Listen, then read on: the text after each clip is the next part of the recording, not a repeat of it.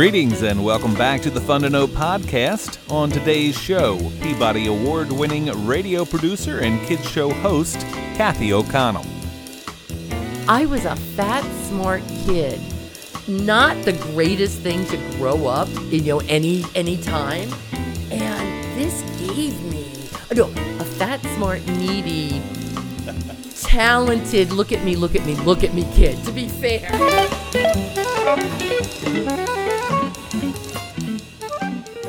Greetings and welcome back to the Fun to Know podcast. I'm Dan Buskirk, and here we talk to writers, artists, and musicians about their lives and work. You can find the Fun to Know podcast through SoundCloud, iTunes, and Stitcher. You can follow us on Facebook and Twitter. Leave comments for us there or emails at fun to know podcast, always with the numeral two, at gmail.com. And leave us a review on iTunes. On today's show, the Peabody Award winning host of WXPN's Kids Corner, Kathy O'Connell.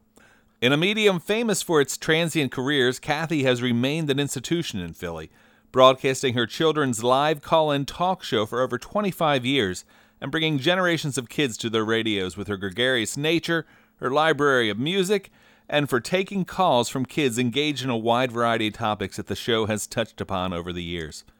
I engineered the show at WXPN during a couple of extended stints, and Kathy's quick wit and warm manner were always a joy to hear at work. Kathy's skills flow so naturally, in part because she spent a good portion of her youth as a somewhat crazily devoted fan of the kids show legend Soupy Sales, who ruled the New York airwaves in the 1960s. Kathy haunted the show's taping with a small army of similarly obsessed, mostly young girl fans, and fomented a relationship with the comic in his later years that's quite moving. While Soupy and his wife Trudy became like parents to Kathy, the story of her own family exudes some very real drama, as well as her travels throughout her radio career, including a late 70s stint at New York's fabled listener funded community station WBAI of the Pacifica Network. Along the way, a lot of old showbiz names are dropped. We talk about kids today, the joys of television, the Beatles, John Lennon's death, and a lot of discussion about the life and career of Soupy Sales, with Kathy's dog Colby occasionally calling from offstage. You can find out more about what Kathy does at kidscorner.org, and special thanks to Kathy for clearing her dining room table and sitting down to talk. Let's head over there now.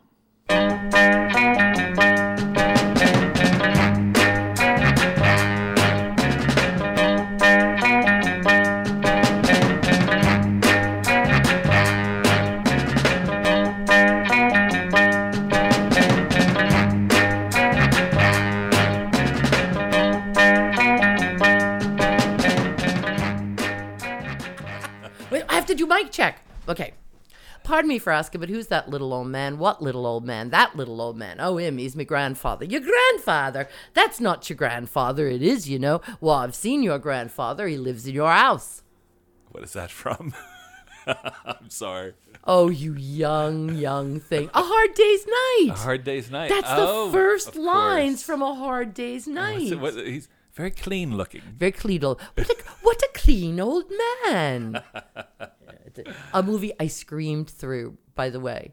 Yeah. Now, as a movie lover, that breaks my heart when when I think back about how the movies I talked through or the movies I screamed through A Hard Day's Night It's 12 fun. times. It's, it's funny. I, I mean, even as much as I know about that era, I know that I'm just somehow missing something. It's just uh, to me, it is strange how that seemed like such a dog whistle call for kids of that age. The Beatles just and and they are great, but uh, it's just amazing that everybody at once seemed to get it. I cannot speak about everyone else. that is how, by the way, how I felt about people just a little older than me and Elvis. Where I go, "Mm, okay, I'm way more interested in Princess Summer, Fall, Winter, Spring in Love Me Tender. Who my mother turns to my grandmother and says, "See her up on the screen, Judy Tyler. That's Princess Summer, Fall, Winter, Spring. She's dead, and she had died in a tragic car accident, which four-year-old Kathy didn't know about." As I sat in the back of the car when we're watching this. Anyway, I didn't get Elvis, but I remember the first time I heard the Beatles. I remember the first. I don't know if I was just if I personally was just ready for that be, or did I just want to be swept up in something in this whole idea of an ideal teenagehood because I still get it. I still love them. My, in fact, my blind worship of the Beatles maybe has gotten deeper because I okay, Beatles came along right after right after I ma- suffered one big loss, which was John F. Kennedy. I'm I'm doing a little cycle So so JFK dies November 63 for those if you don't remember. And then Beatles come along and it kind of softened that. So I was ready to love something. I'm ready to worship something. Yeah, they always tie those two events together historically. Yeah. Yep. And it really was. It felt that way. It felt like a segue. There was nothing that Frankie Avalon is a lovely person, but there was nothing he or Fabian or even Bobby Rydell outside of Bye Bye Birdie ever said that spoke directly to me. And I'm not saying it was just in my heart. I believe that it may have been a little bit lower as well, shall we say. but I was still in Catholic school, so I didn't know what that was all about. Uh, there's the amazing documentary The Maysles made. Uh, yes. um, which they ran on the uh, screen here at the at the I House, which is a different cut than the version that's on home video because originally uh, they didn't have any permission to get the Ed Sullivan show in there. Uh, so what they did is they went to a hotel room and filmed uh, a family, a mother and father, and three girls who were about eight, 10, and 13 or so. And they filmed them watching the Beatles. And it was an incredibly telling moment. And you could see sort of at each age, you know, they all liked him, but the 13 year old liked mm. him in a little more guttural way or yes, something. Yeah. That's exactly yeah. it. It, it really was. And the sexualized idea. 13 year olds were 11. What, what is now 11 was 13 back then. A 13 year old was still a kid, and you still got to be a kid. So while I'm looking back on it in a very kind of, mm, uh huh, that's what I was feeling for the first time, at the time it was this innocent, wonderful, they made my world. It was still a first kiss away, I imagine. Yes. Yeah, yeah. That's, well, and then after that, it was Soupy Sales. And as you personally know, my friend, my first kiss came from a middle-aged actor. So instead of Paul McCartney. Well, let's let's. Uh, it's interesting. I'm here with Kathy O'Connell. Oh, that's right. We probably should have said that at some no, point. No, I like I like the, I like the uh, the slow entry here. I'm here with Kathy O'Connell. Um, she holds one of those jobs that uh, it's almost like I'm interviewing that person who carries the seltzer water to people in Queens. Uh, uh, she's a children's uh, show host. I, I, grew up at a time when uh, that was uh, a, a, position that was to be held. But as, as time has gone on, you don't see many adult children's show hosts anymore. I think the, the kids are empowered to host their own shows. So it, it makes sense that the only person, uh, not the only person, one of the few people that holds the post as a children's show host is somebody kind of like a Russian circus child, where you were raised, uh, you know, almost from the, the, the, cradle to be a children's show I host. I applaud like this too. I Russian. But uh, you uh, you studied at the hands of the master uh, at a at a teenage age, and uh, I truly did. Soupy Sales. Soupy Sales. Yeah. I I used to say to him thank God I wasted my life on you. Because honestly, I, I spent my college money, what little college money my poor grandmother who worked in a hat factory on her feet all day made, put aside for her, her granddaughter. I blew that on a trip to Atlanta, Georgia with my best friend when I was 16 years old to watch him in Finian's Rainbow playing Og the Leprechaun and basically walk him from his dressing room to the car. Nothing inappropriate, nothing, just this worshipful, you know, thing. He was the biggest force in my life. At I went from the Beatles to Soupy. Soupy, Soupy mania. And Soupy was accessible. Soupy was accessible. I, I grew up on Long Island. I could take a train into the city and actually see his show. Well, let's talk for a second about about Soupy Sales and who oh, Soupy yeah. Sales is. Uh, I knew him from his '70s show when I was a kid, but uh, he's, his roots go back to in TV to the, the early '50s, I guess. They, they they do indeed, and and in radio as well. And a lot of people actually know him. I have friends who grew up on him on What's My Line. He was like the the permanent panelist on What's My Line throughout the 70s and into the 80s. And I guess some people only know him through his well. battles. Some people only know him through his battles with Howard Stern. That's right. Which Howard, in a very classy move, when he was giving his speech when he left terrestrial radio, he said some nice stuff about Soupy because I was on the phone right away calling Soupy. well, no, I. To be fair, I checked the time first to make sure that it was afternoon because you didn't wake up Soupy, you know, too, too early. Anyway, so um, yes, Soupy Sales um, was this phenomenon of a children's show host. He, um, he, his roots, like you said, go back in TV to the really early days. He did the first uh, televised teenage dance show, local TV uh, dance show uh, out of Cincinnati or Cleveland, I'm not sure, Ohio, someplace in Ohio called Soupy Soda Shop. He um, wound up going like you know as many DJs go from radio station to radio station. Well, back then you went from local TV station to local TV station. So he did Soupy Soda Shop, and then he did a show somewhere else. He wasn't a kid show host yet, and it never occurred to him. As never occurred to me, I'd be a kid show host as I'm on WBAI in the middle of the night. And um, there was this station manager at WXYZ TV in Detroit who wanted to do a kid show host and he had a picture in his mind of what he wanted. Oh, Soupy was a comic. Yeah, duh. He also did stand up and, and, and you know, he, he had a wife and kids to support. So, you know, see, he was Out- on the road a lot. and Yeah. Oh, yeah. You know, so, so in, and again, in, in the Midwest. And, and this guy at Detroit um, at WXYZ had heard about this young comic and he had a picture in his mind of what he wanted. He wanted to do a kid show and it, he wanted a guy with a floppy bow tie and he wanted him to wear a top hat. And that's all he knew. And he had no budget. And he, um, there was this comic named, at that point, he was Soupy Hines. His name went through a lot of, and there's books about this, you know. what is his real name? Oh, his real name is Milton Supman.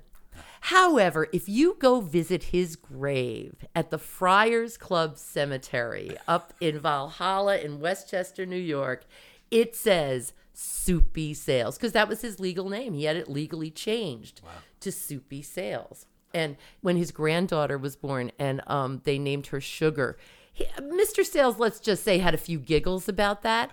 And and I helped along because I said something about ah now introducing Supreme Court Justice Sugar Sales, and he's ah laughing laughing. I said yeah, and a guy named Soupy really should be throwing that stone at, at, at Sugar. So um so he went to Detroit and started this afternoon lunch with Soupy Sales. Oh, that was the other thing is, is that the kid show host would eat lunch with the kids because at the time you went home for lunch, and you know, and and it would be on noon, and it was lunch with Soupy Sales.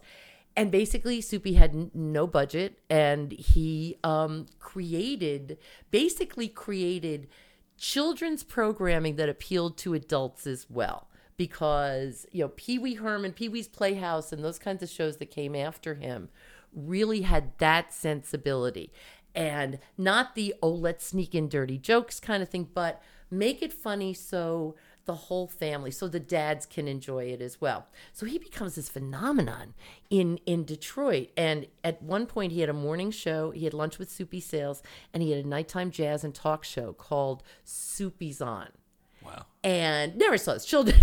children, you know, there are personal prices to pay in, in this. I remember I, I once said to him, the movie A Face in the Crowd came on on, on TCM. And it, I, oh, I've never watched it. And I said, How could you not have watched this movie? This movie is about early television. And he said to me, I was a little busy making early television, you know. And and um, so he became this phenomenon in, in Detroit and especially lunch with Soupy Sales. So he be, really became known as a kid show host. Then he went to LA and, and you can see him in, he shows up in movie, he, he this was 61, 62. He shows up in the movie Critics' Choice with, with Bob Hope. He shows up on TV shows from the time, Hennessy, and he had a national show um, on Friday night, the Soupy Sales Show. Again, a kid show. This is at night, like seven o'clock in, Who, in who the ran evening. it nationally? Who ABC. ABC. It was an ABC show. And I I have to confess I vaguely remember it, but my mom and my grandmother went to the ba- the beauty parlor on Friday night, so we had to be with them. So I really didn't discover Soupy until that show get gets canceled. And he went to New York, and he came to New York City in 1964. He was on the air on WNEW TV from 1964 to 1966. And he was huge at this time when we're worshiping the Beatles, when when it's perfectly sane to have a zillion kids screaming and yelling about you know this cultural phenomenon. Um, he reopened the Paramount Theater. He did a live show where he reopened the Paramount Theater in New York. Frank Sinatra. I went to that show, by the way. He claims that Little Richard threatened his life. Little Richard was on the bill of this show, and it's Shirley Ellis who did the name game, the Detergents, the King Curtis Orchestra, um, who the Hollies. And and Little Richard was originally listed, and I still have him listed in the programs. Well, in his autobiography, Soupy says like there were a zillion kids and they like broke the door of the, the, the, Paramount and all these these kids were going nuts. And little Richard got really mad that this comedian with the floppy bow tie was kind of taken, you know, because he's little Richard. So Soupy claimed he said he was going to come after him with a gun. So Soupy hid out in his dressing room like, for, for, a couple of days before it was clear that it's okay. Little Richard quit the show. He's out of there.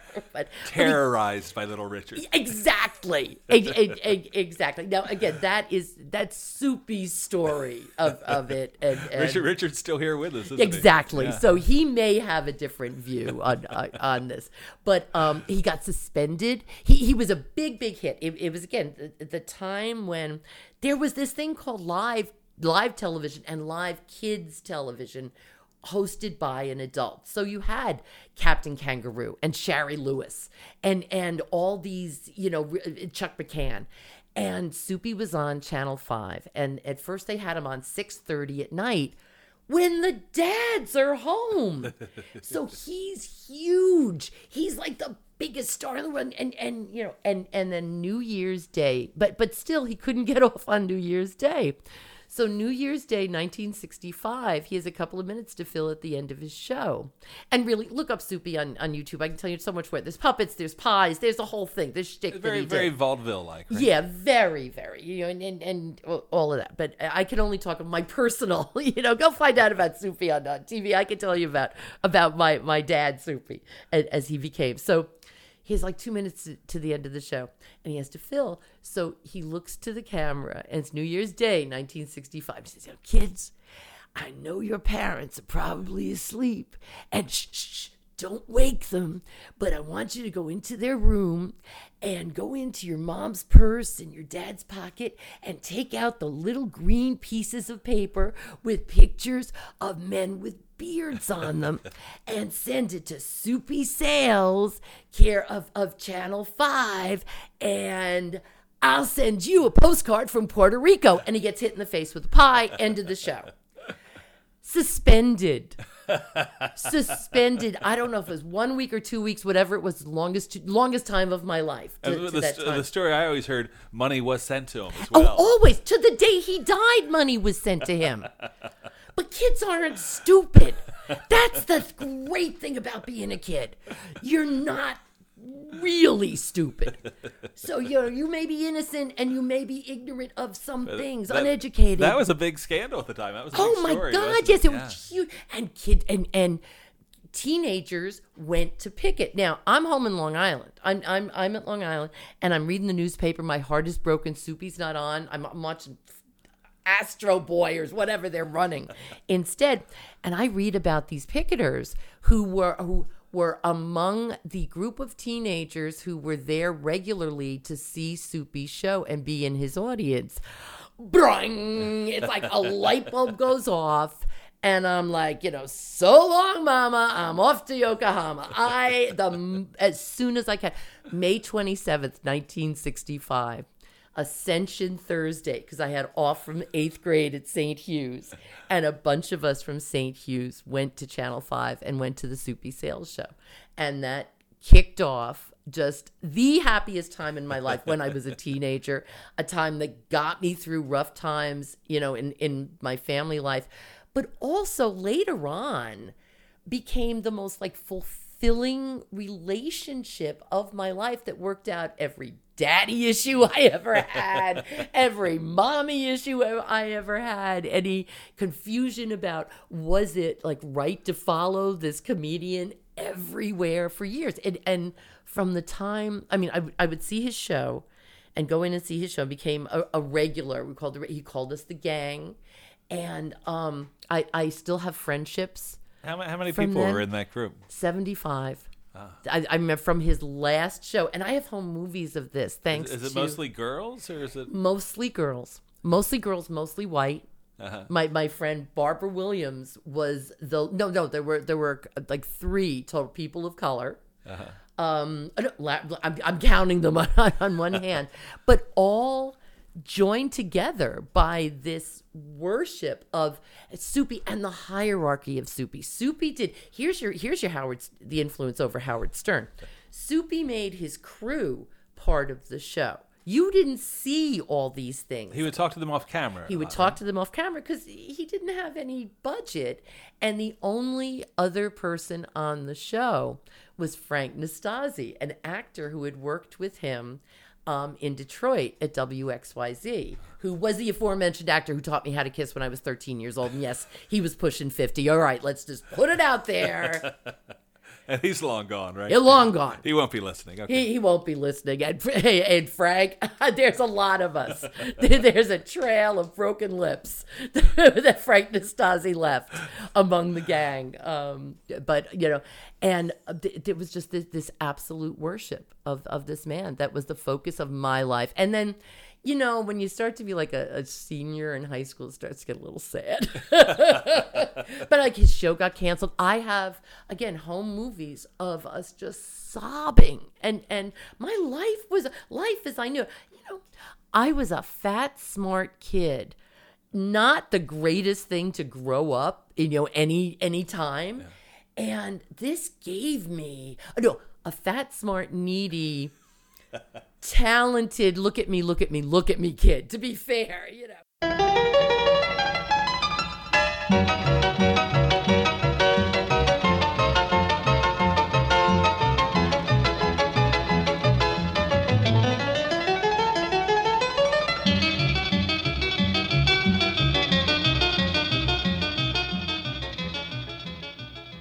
What were you like in school? What, what, what did the other students very think of you? smart. Yeah. I was, I, and and I always like had to be president of the, of the um you know of the class fourth grade. I was always very shocked when I like wasn't president of the class.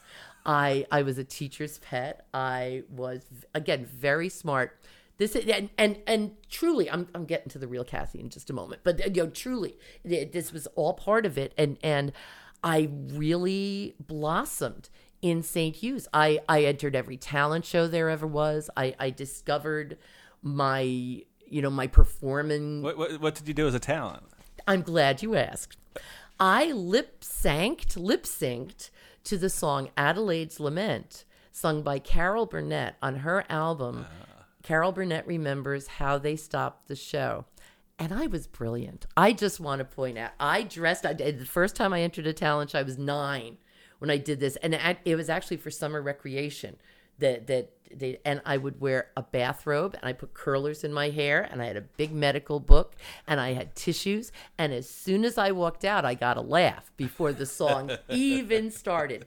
I won the first prize in the novelty category of the CYO Catholic Youth Organization Long Island wide talent show in 1962. So Kathy's won a lot of awards since, and yet Oh, yeah. this one seems to have really stuck out and pleased her. if I could somehow get one of these again, I can picture it to this day. It, you know, I had a very messed up family for a while. We imploded and moved on a regular basis, so this thing got broken and lost over the years.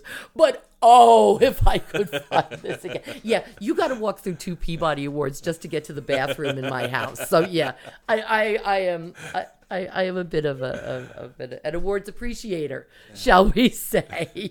And Carol Burnett also a big inspiration. Oh, oh, wow. Oh, you have seen my soupy chair, which is from the Carol Burnett show. That has Oh, it has her mouth, chair, her yeah. logo on on. You get to sit on her face, and then on the back, it it says Soupy Sales because it's from one of his appearances on the Soupy Sales show. So, just to to Soupy and I reconnected, and truly, he and his wife Trudy became like my parents. That's that has to explain why what I'm about to to say. So, and I made him laugh. I made him laugh when I was 13 years old, and he called me Okie because I told him to sign the first autograph he ever signed to me, Okie, because I was damn sure he was going to remember my name.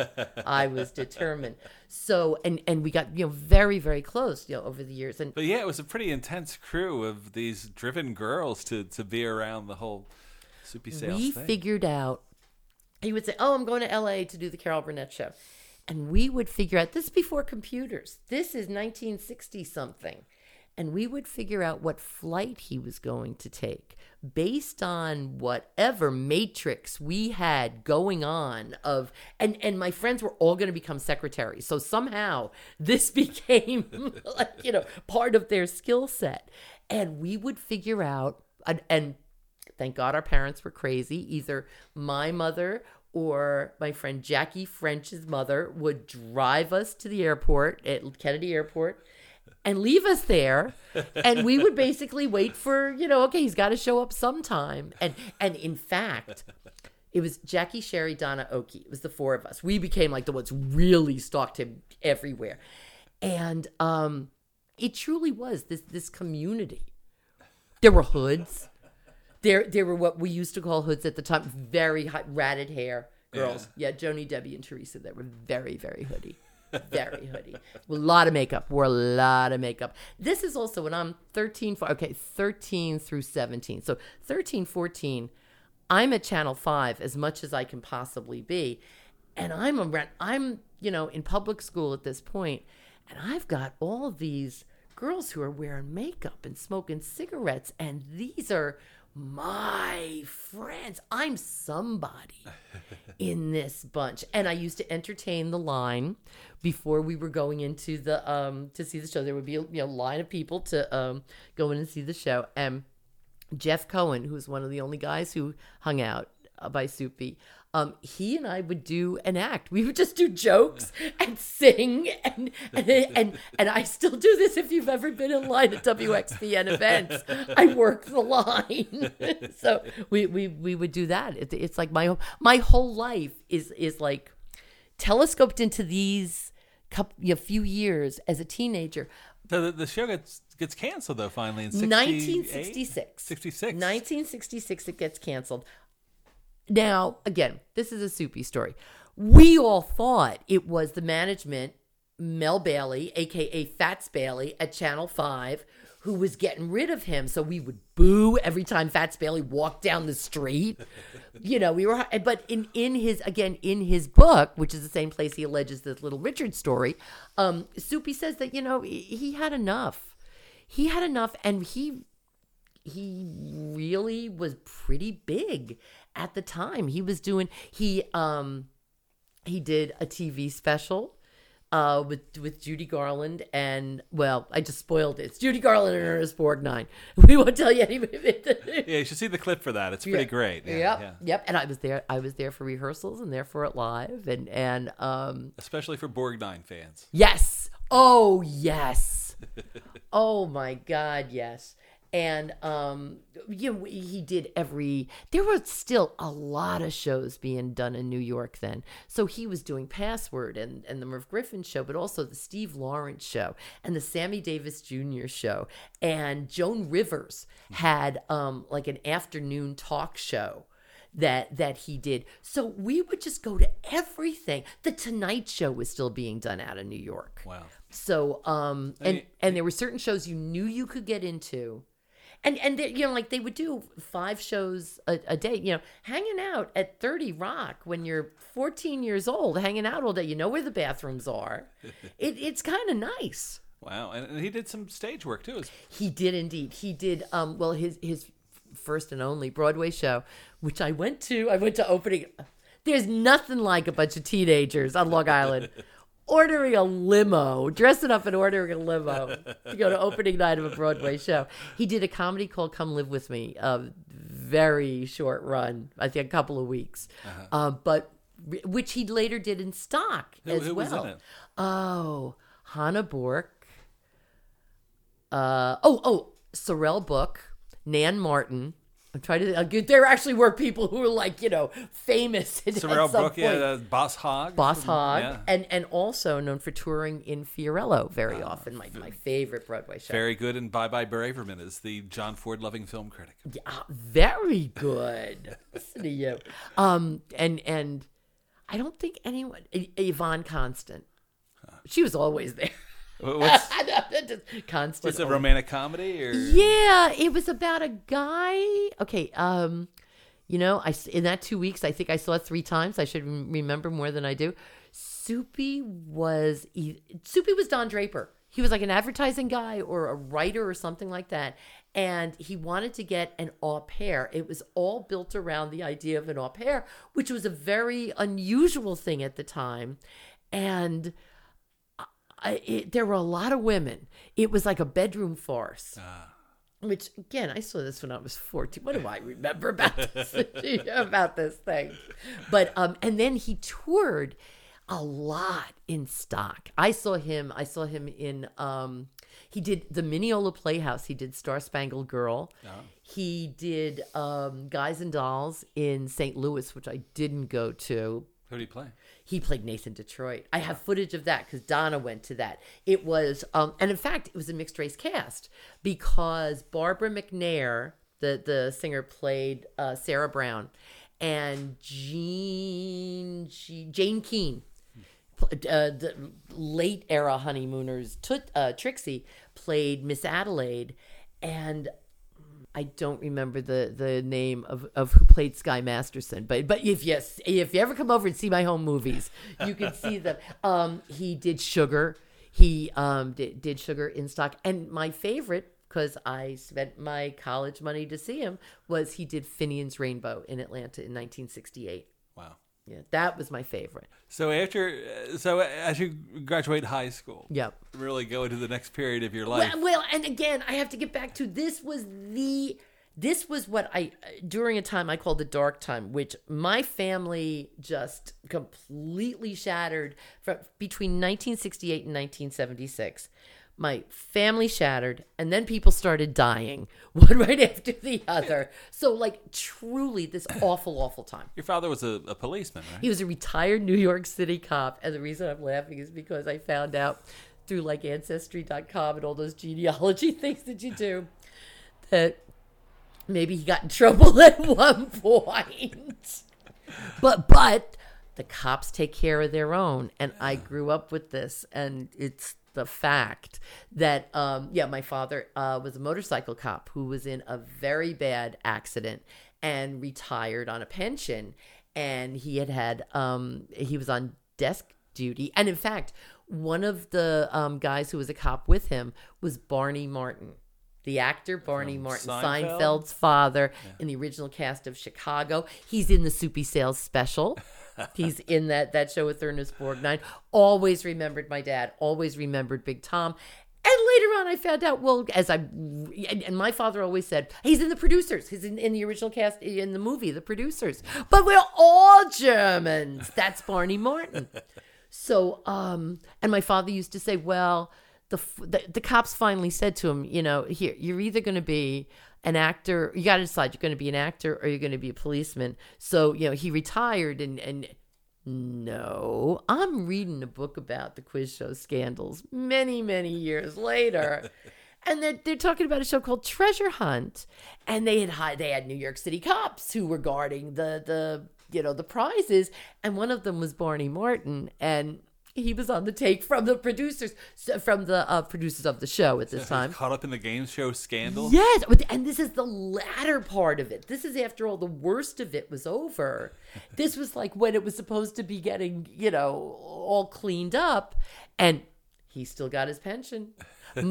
My father, who was in a bit of trouble, it turns out this this like vague memory I have of What, being what a- is your father's trouble? Are you gonna, well, I'm, I'm going to get to it, but I always had this vague idea that this vision of I'm a little kid and I'm at the end of a hallway and the policemen are taking my daddy away.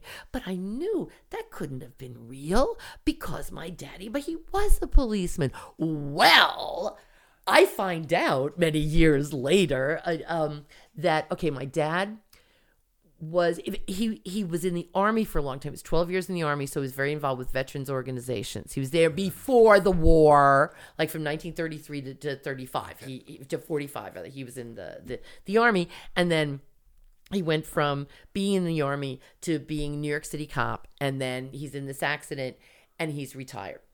Somehow, every motorcycle cop in the NYPD in 1955, 54, 55, was involved with a courtesy card scam, which was you get stopped by a motorcycle policeman, you show this card, it says, "Hey, don't don't give this guy a ticket." and my father and a bunch of other veterans and motorcycle cops were selling these things. My father was evidently the the Bill Gates of courtesy cards. So so and and he, and in fact that's where I got my first press. Courtesy cards. I like That's that what they're called. euphemism. Oh yeah. Oh, oh look them up.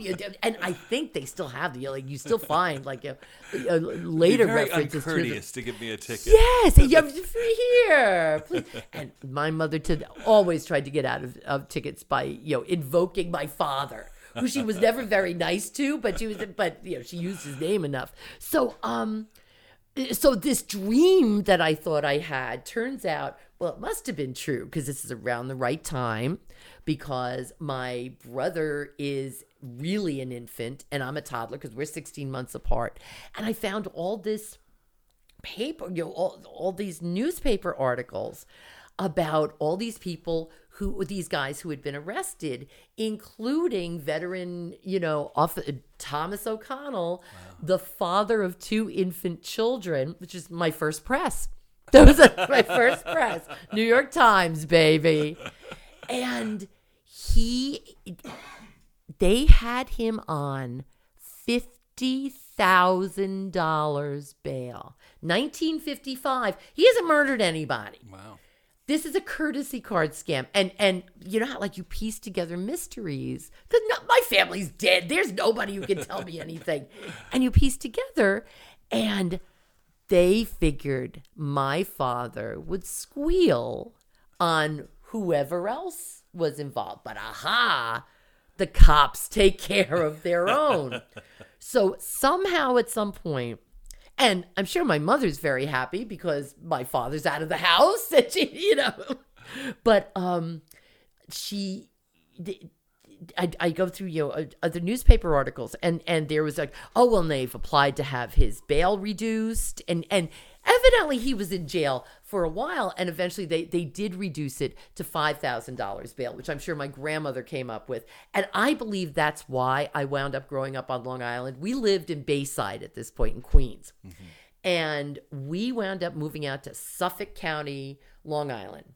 And I believe my mother said, and my mother, whenever they would fight, which was a lot, at some point, my mother, if she wanted to end everything, she would go, just remember that trouble you got into with Don Goodrich. And Don Goodrich, that was one of the names of one of the cops. So I believe my mother must have one at one point said, You did this to me. You're getting me a house in the suburbs, pal. And I think that's how we got we wound up, you know, winding up out on Long Island. But but it never lost his pension had his pension. Okay, there's not, I don't want to incriminate anybody, but let's just say he had his pension to the day he died and beyond. the cops take care of their own.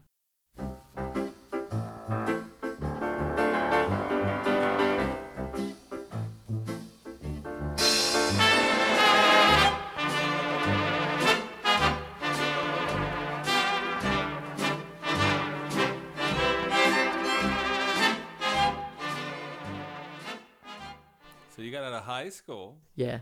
Your parents both passed away within a. No, oh, no, no. It- okay, my grandmother died in 1970, but at one point, my mother and I moved out of what my father referred to as the big house, and my father, my grandmother, who was my mother's mother, and my brother all lived in the house, and we didn't speak to each other like for a year and a half. We reconnected. We're O'Connells. We're crazy.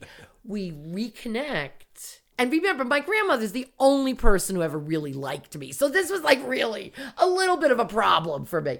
But um and and we reconnect and then 2 months later my grandmother dies. My grandmother trips over a kitten and dies, which leads to the cat that killed my grandmother. that's, that's that's are you the cat that killed my grandmother?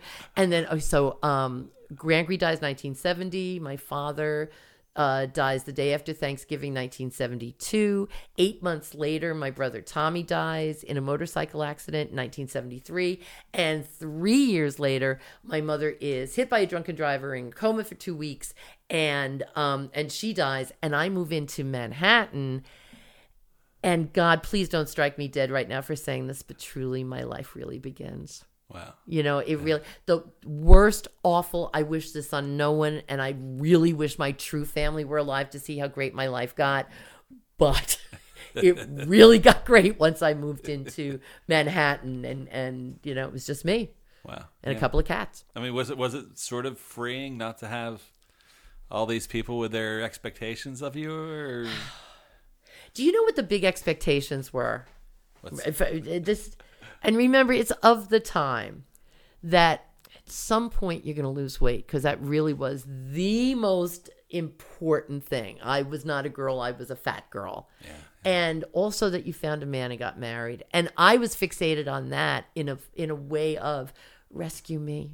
And i didn't realize what that that's what i wanted was being rescued. I could have like joined movie societies or something. I, I but i was just fixated on being rescued by this awful awful situation and it turns out fate wound up rescuing by, me by killing everyone who ever loved me it's awful so you started new in Manhattan? yeah for real i mean i'm still a secretary and and and again i had not You went to secretarial school. I did. I went to I, when my grandmother, my grandmother's insurance money, my my ah. my dead grandmother's insurance money. I'm a big fan of insurance money. That will become clear very shortly. But um, my my dead grandmother's insurance money paid for me to go to Adelphi Business School, and I am a wonderful typist, and I can still do shorthand, which came in very handy at some staff meetings when I wasn't too crazy. Back when I wasn't too crazy about my boss, and I could like write terrible things about him, and nobody knew what I was I was writing. And and I worked for the Institute of Life Insurance for a woman in education services for a woman named Helen Fall and um, education services, Miss O'Connell. And um, and that's what I was doing when my mother got in her accident and died. And everybody at the Institute of Life Insurance, like with one voice, kept saying, "You have to get a lawyer. You have to get a lawyer." Now my mother's in a coma. I'm a little busy, you know, right now, kind of being held up by my friends and and um, including being taken out to a diner. My my best friend took me out to a diner one night because I was basically living at the hospital. I got no money. I got no car because my mother's car has, has been totaled. And I basically got moved into the ICU at Brunswick Hospital in, in Amityville for, for two weeks. And, and one night, my, my best friend Trisha took me to the diner and we drank Brandy Alexander's and ate pancakes. And so I walk in, you know, that night for visiting hours, drunk as a skunk on Brandy Alexander's and pancakes, and my mother's lying there in a coma with all these tubes, and I'm like, "Hiya, ma, how you doing?" So that was very liberating. But but yeah, th- there's there is a line from All About Eve that really sums up my life at this point because my mother's in a coma. I find out she hasn't paid the rent for four months. Oh, in addition, she had been working two jobs and stealing my checkbook and forging my name. Mom, I still love you. You know. So it, it was a little complicated character. yeah, very. ve- oh yes. Oh, to put it mildly, you know. So yeah. So um, and and the lawyer said, well, here's the deal. Either it if if your mother lives, great, you know, but she's not going to be doing well, and you're going to have to take care of her, and you can't be traipsing back and forth from Long Island all the time. And if she dies, you, you know, again, you got no home because you're you're about to be evicted, because your mother hasn't paid the rent in four months. So um, I made plans like immediately to move into Manhattan while my mother was still alive, while my mother was still in the um, in in the coma, and um, you know, got the apartment on 94th and Lexington. So she's not dead yet. I find out when her best friend comes to pick me. And oh, at this point, I'm not answering the phone anymore because the super from our apartment, who has gotten fired for letting my mother slide for four months, her children are calling me to harass me at night while my mother's in a coma, while I'm in, in the ICU unit all day long at Brunswick Hospital. So, um, my my you know my, my mother dies and I, I have to go and identify her body in, in the hospital and I, and I come home and there's an eviction notice on the door. The line from all about eve is what a story.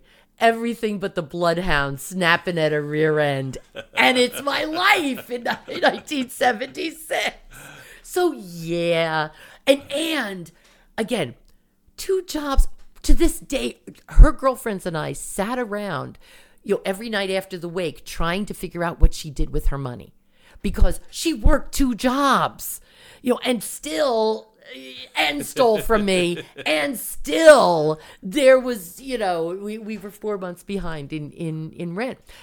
But i you know two jobs two two full-time jobs meant two life insurance policies. Died as a result of an accident means double indemnity oh, is more than a movie. And i and there was a lawsuit you know because she was hit by a drunken driver. So there i am not again i'd rather have my mother because she's my mother you know come on. But i money changes everything Yeah, and it yeah. really it it it helped finance my career because i i, I was a stand-up comic for a while So, i yep uh, when when did you pursue that? Okay, that that was almost immediately. In fact, before her accident, I had gone to Catch a Rising Star for the first time. This is when, too, you know, it was um, Catch a Rising Star in the Improv. Comic strip wasn't open yet. what years? What year? Uh, this this is seventy six. This is it, it, spring of seventy six. Before the you so had like in February or so seventy six, and Saturday Night Live was new. Saturday Night, Night Live was still new, and I was swept up in that. And and I went to Catch a Rising Star, and I was like, you know, I, I think I could do this. I, I think I could. And I had started like maybe it was the germ of an idea then, and um, gets in the accident, and and so after I got you know buried my mother and got kind of you know used to the idea that this is now my life, I um I got show business you know, magazine. And I um, wound up auditioning at open mics. And I played in a club called Mingles, which is downtown. I played at the comic strip before Eddie Murphy was there because he's way younger than I am. I, I did get on at the um, several times at, at the comic strip, but then I fell in love. you see, you know. Was there anybody around these clubs that you you remember? Oh wow. I'm tr- no Greg, Greg Monahan. I don't think ever. Elayne Boosler wa- was in in it. And, and Elayne, I'm sorry. I think I, I did steal a joke from you, and and I apologize now because somebody called me on it and they were right. Um, no. I, th- I think that was really uh, Richard. You know, Belzer was the um, the MC. uh, MC at Catch a Rising Star. Um, Paul Shaffer was the uh, piano player at Catch a Rising Star. Later, Eddie Rabin, because Paul Shaffer had switched over to Saturday Night Live, you know, ev- eventually. And actually, I wound up um, after I moved into the city, and I'm all by myself. I mean, I'm still working the Institute of Life Insurance, you know, and I so. I have some friends, but I'm really kind of I'm, I'm Anne Marie, that girl. I'm you know discovering New York the half price ticket line when it was still affordable for Broadway shows and and all that. And every Saturday, I would panhandle tickets to Saturday Night Live. I would go to 30 Rock. Hey, this is my old soupy training coming through. and I would go to 30 Rock and I would kind of go up to you don't have an extra ticket, do you? And for for dress rehearsals, I usually got a ticket. I usually got in. So I did that. And then I fell in love with um in fact a musician that I met at my first audition at Mingles. Who was that? It was a guy guy named Norman Bergen, who was the arranger of Knock Three Times and Candida for Tony uh, Tony Orlando and Orlando and Dawn. And at the time, he was married. Well, he's been married several times since then, and finally, finally, very, very happy. Uh, but he also wound up being the um, he was a musical director for Let My People Come, both off Broadway and on Broadway. The sexually explicit play. Oh my God, yes. And in fact, that's how we saw. I saw that play a zillion times because that was the only way we saw each other was that he was doing this this play in in, in Manhattan, um, and then later. After we did wind up together and, and living together, he was the uh, music director for O Calcutta. Anything where people took their clothes off. Nor, you know, for, for a nice Jewish boy from Brooklyn, man, it's not a bad gig playing piano in plays where people are taking their clothes off and dancing around. He's Yeah, a great really. player, and he could do it without pants. Thank you. Exactly. And he became actually he's the reason I wound up going to the disco convention because he was a uh, disco producer as well. He produced a band called Moment of Truth. Sure. Moment of truth. Uh, what was that? I, Helplessly. helplessly. and you got me humming. You got me humming, humming. So they had a gig lower, like way down in Manhattan, like maybe in Soho someplace, in July 1977, July 14th, 1977. And they go in to plug the amp, and all of a sudden it's all dark because it's a blackout. that was a big year. That was, that was, yep, yep. I have a real romance for Manhattan in that era. Uh, I was a kid, I guess, watching Saturday Night Live, and and uh, that whole world of the sort of multicultural mix of uh, all sorts of funky and unusual, eccentric people and places son of and everything. Sam. Yeah, but- yeah, but really, it really was because other people have asked me about that too. Like, you know, you hear all these things about um, New York in the '70s, and and I was like, it was magical. It was magical because I was young, and that's the thing now. Nobody can afford to be young and broke in Manhattan anymore. Yeah, And everybody, I mean, Kurt Vonnegut, or, or falsely attributed to Kurt Vonnegut, said everybody should live in New York once. And well, you know, people just can't do that anymore. no, no. and and the, so much of the character of the place has changed. Oh my really cool God, well. yes. Yeah. It, it's, you know, you got to go out to Brooklyn and no, I know Manhattan. Manhattan makes sense to me. I, I you know, made, Manhattan makes absolute sense to me. And then eventually, I wound up just volunteering at WBAI. I, Norm and I broke up. I, I wound up moving to another part of Manhattan. And BIA BII was public radio, completely supported by the public. no- completely com- true community radio it was Yeah. owned by pacifica at that time i came in late after the strike because there was a, a big strike in, in But pr- probably 1977 The, the the most leftist station Oh, on yes. the dial in New York City. Oh my God, The rabble rousers. And it was also the one that went to the Supreme Court for the right to broadcast George Carlin's Seven Words You Can't Say on Right, Television. yeah. and um, I, I wound up volunteering um, to answer phones uh, during Three Mile Island. You know, because you want to step in- into a crisis during Three Mile Island. And it really was a moment of, honey, I'm home. Not since the Soupy Sales Show and the gang and that community did I feel so immediately, I am part of this. This feels comfortable. And I did not do serious political programming. I was more kind of the reception riffraff. We were the people who hung out in reception and basically kept the, the place going by filling in for people who didn't show up in the middle of the night, which is how I got did my first radio shows. Um, running the elevator to get people up to, to we were on the 19th floor then because um, they were there used to be WBAI used to be in this old church on East 62nd Street and there was a big strike and and you know again read read a book called Playing in the FM Band by Steve Post and and and learn more about that. But um, I came in after that. I came in after everything was good and they were on 8th Avenue and 35th Street, you know, in in 1979 and um the, I I just I wound up being at home. I, it's just the most wonderful place on earth. What sort of shows were on BAI at the time? A lot of live radio and just people talking, and not really hardcore political as much as maybe cultural or just having conversations. Lynn Samuels, Lynn Samuels was um used to talked like Marge Simpson. but she was engaging and funny and truly became like my radio mentor. Crazy as a loon, crazy as a loon. To this day, I run into folk folkies who I know like back from Folk City, who I'll say, "Oh, we met years ago. You're through Lynn Samuels," and there's a pause where I have to say, I hadn't seen her for years. You know, like really, believe me, because she's dead now. So you know, and I'm sure she'll haunt me tonight. But she was, she was crazy as a loon, um, and, but incredibly, incredibly talented. And there was you know cultural programming in the golden age of radio, and eventually I worked my way up you know, running the elevator and, and filling in. And, And you have a regular show? and I have a regular show called What- Rosebud, and What- I'm what's on, on your show? What do you do? oh, just talk about old TV and my um my theme song. I had two different theme songs for a long time. It was "I'm Tired" from the movie Blazing Saddles, sung by by Madeline Kahn. Um, where I would yeah, and I'd turn the pot down, the the mic pots down, and at the end sing along with "I've been with thousands of men again and again." They start with Byron and Shelley, then jump on your belly and bust your balloons, and just like really just fun bozo radio.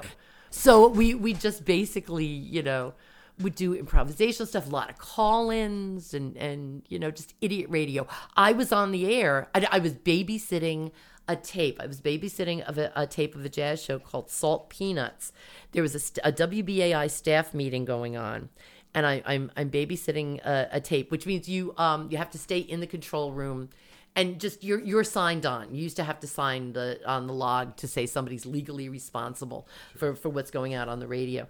And um, my friend and Bob called on one of the on air lines to um, not airlines but on air lo- phone lines to um, to say that their announcement just came over that John Lennon got shot and um and then another friend of mine calls and says have you heard about this? Like you know what they're reporting? And i said there's nothing. There's nothing coming in on ap they're all at a staff meeting you know but and and nothing has come in yet. And and since two people who i really trust and who are not going to lie to me just for the sake of lying to me I interrupt the show and and I say, you know, we're, we're just getting these first reports and, and, and all that, that, that John Lennon ha- has been shot. Keep listening to WBAI. You know, Leonard Lopate will be up next and, and have more uh, about it.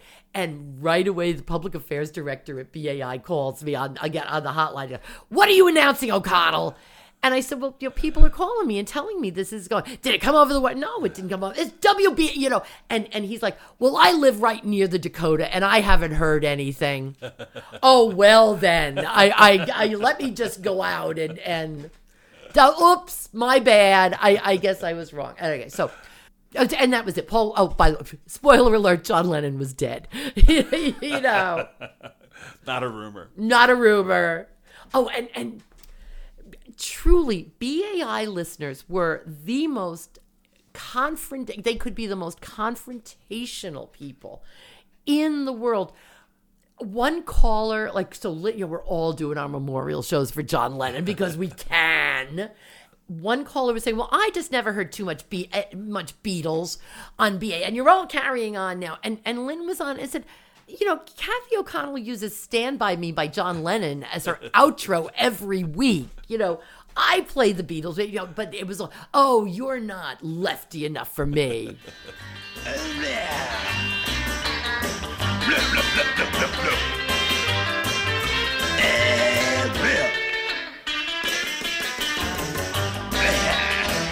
Well, don't pick it, it'll never heal.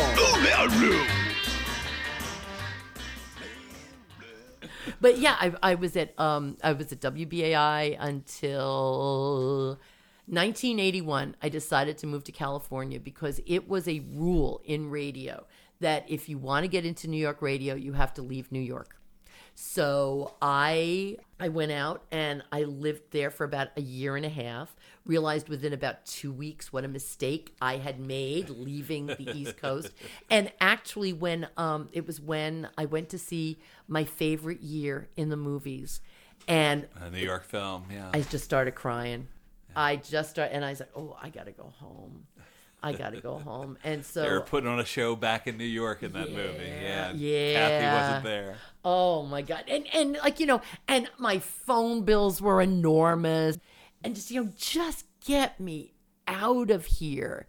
So I, I was there for a while, but I learned to do commercial radio. Did you feel like a New Yorker on the West Coast Always kind of thing? Always and and a pig effer New Yorker, as my roommate used to say. My roommate from Marin used to like they really did not like New Yorkers. I was warned by uh, and again, one of my friends when I was living in the San Joaquin Valley about how you're gonna have to, you know, stop yelling, and you know, you have to learn to talk slower. I'm like, no, no, I don't. I, um, and I'm thinking, no, what I need to do is go back to New York. Is what I need to do. So, so how long did you last on the West Coast? 81 till okay, fall of 81 until spring of 83. So No. just just your California time, you put it in. And, Yeah. Yeah. And and you know, if I had money and, and I love it. Do you want a pillow or something? Oh, no, I'm good. Okay. Um I I I love California. I and in my soul I know. I mean, I've had people who've met me in New York who think I'm from California, but everyone I love is on the East Coast. you know, I, I, I I'm gonna be here forever yeah. and some some version thereof. So I came back and I started working at WNYC. I got a job through one of my WBAI friends. Um, I got a job at WNYC. I wound up being an engineer on on Senior Edition and working for the meanest man I have ever worked for in my life. Um, a guy named Larry Miller, not the comedian, and just a horrible, horrible human being. And since I was new kid on the block, he had me do all kinds of crap, including editing for weekend broadcast a live children's show that he was doing. That's my dog. Thank you. Okay. A live children's show, three hour. He was doing a three hour nightly children's show called Small Things Considered. And he was doing it with a woman named Barbara Rosen, whose husband Barry Rosen was one of the Iranian hostages. And one of my jobs, and no, you're not going to get paid extra for it, it's one of the things you do, was to edit Small Things Considered every week into Weekend Small Things Considered. So I got to listen to a lot of Small Things Considered and kind of hear some of the songs that they were playing. And then one night, I don't it's small things and not small um senior edition has ended and the next show has come on and small things considered was on at 6.30 started at 6.30 and all all things considered was on. So i'm just like again i'm babysitting the radio station which is what i do a lot. Larry and barbara walk in go to the cabinet that's behind where i'm sitting and start pulling out records and pulling out headphones and saying let them try let them try to do this without us. Like and and pulling stuff. And i'm sitting remember i was raised by wolves. I am used to people fighting around me and screaming and yelling and i sit back and watch and figure out which team i'm going to come down on. And these you know this man i do not like at all is clearly having a hard time. So they they buy you know and then they take all these records out and and then mary perot nichols who was the head of WNYC, Larry Orfley, the program director of NYC AM, and some other guy I don't remember, walk into the studio after Larry and Barbara are gone. And Larry says to me, I need you to help us out. and I said, What do you want? He goes, We need you to stay here and run the board because we're going to try to pull together a kids show tonight because Larry and Barbara just left. And I said, you let me talk and I'll do anything you want. and that was the first night I did programming for kids. Again, you know, I had grown up on Soupy Sales. I was always the babysitter, you know. So I knew I was I was going to be a teacher when I was little. So I knew how to, you know, how to talk to kids. But um halfway through and and we I sent people out like you know, to get I said get a record by Peter Alsop, get a record by because I knew these names because Barbara and Larry had played some of them. But they also went out and got 1984 by Van Halen, um, Cyndi Lauper, She's So Unusual. Um, I think I also said, and and the next day I brought in my set of Dr. Demento albums that I had played on WBAI, and um, halfway through though the show the first night, I said to to Larry, I said I want to do that to Larry Orfully, I want to do this, I, I really want to do this, and they wouldn't let me do it by myself. I uh-huh. had to do it in partnership with Larry Orfully, and for the first more than the first year, I was still a board operator. So I was co hosting this kids show, Small Things Considered, Running the board. running the board. And and you've you've been with me, Dan. I am not the most technically adept person. But this is back when you you know you cut tape and you you, you know Yeah, you had the grease pencil and all that, and I could do that. And um small things considered uh, the yeah we, we ran like for another year we won a peabody award my small things considered won a peabody What did, award what did Larry, Larry bring to the to the, the duo? a male voice it doesn't sound like much. He no no that i am so you know i am not being fair i am punishing larry for circumstances larry is a great guy um, you could still smoke in the studio then so that's most of my remembrances he would talk about the dodgers he um, he was my straight man Yeah. He really, you know, that's what he brought, and it really was valuable.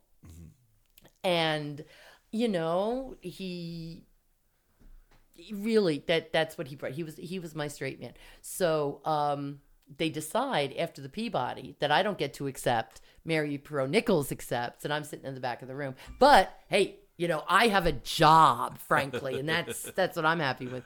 And they wound up making changes. They said, okay, if we're going to do this, let's do it right. Let's do it as a national show. They brought in an NPR producer named Keith Talbot, who had been, who wound up mentoring Ira Glass, who wound up working on my show eventually. But, um, they said we're going to go from three hours because the three hours too part of it was running npr tapes and running et and you know running stuff like that.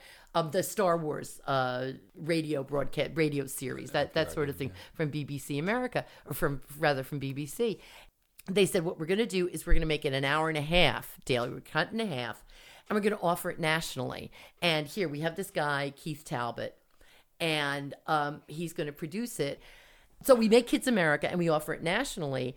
And it really was a lovely time. It really was. I got a slight hike in in sal slight hike in salary, and um, you know they uh, offered us nationally. We wound up being on in 28 markets.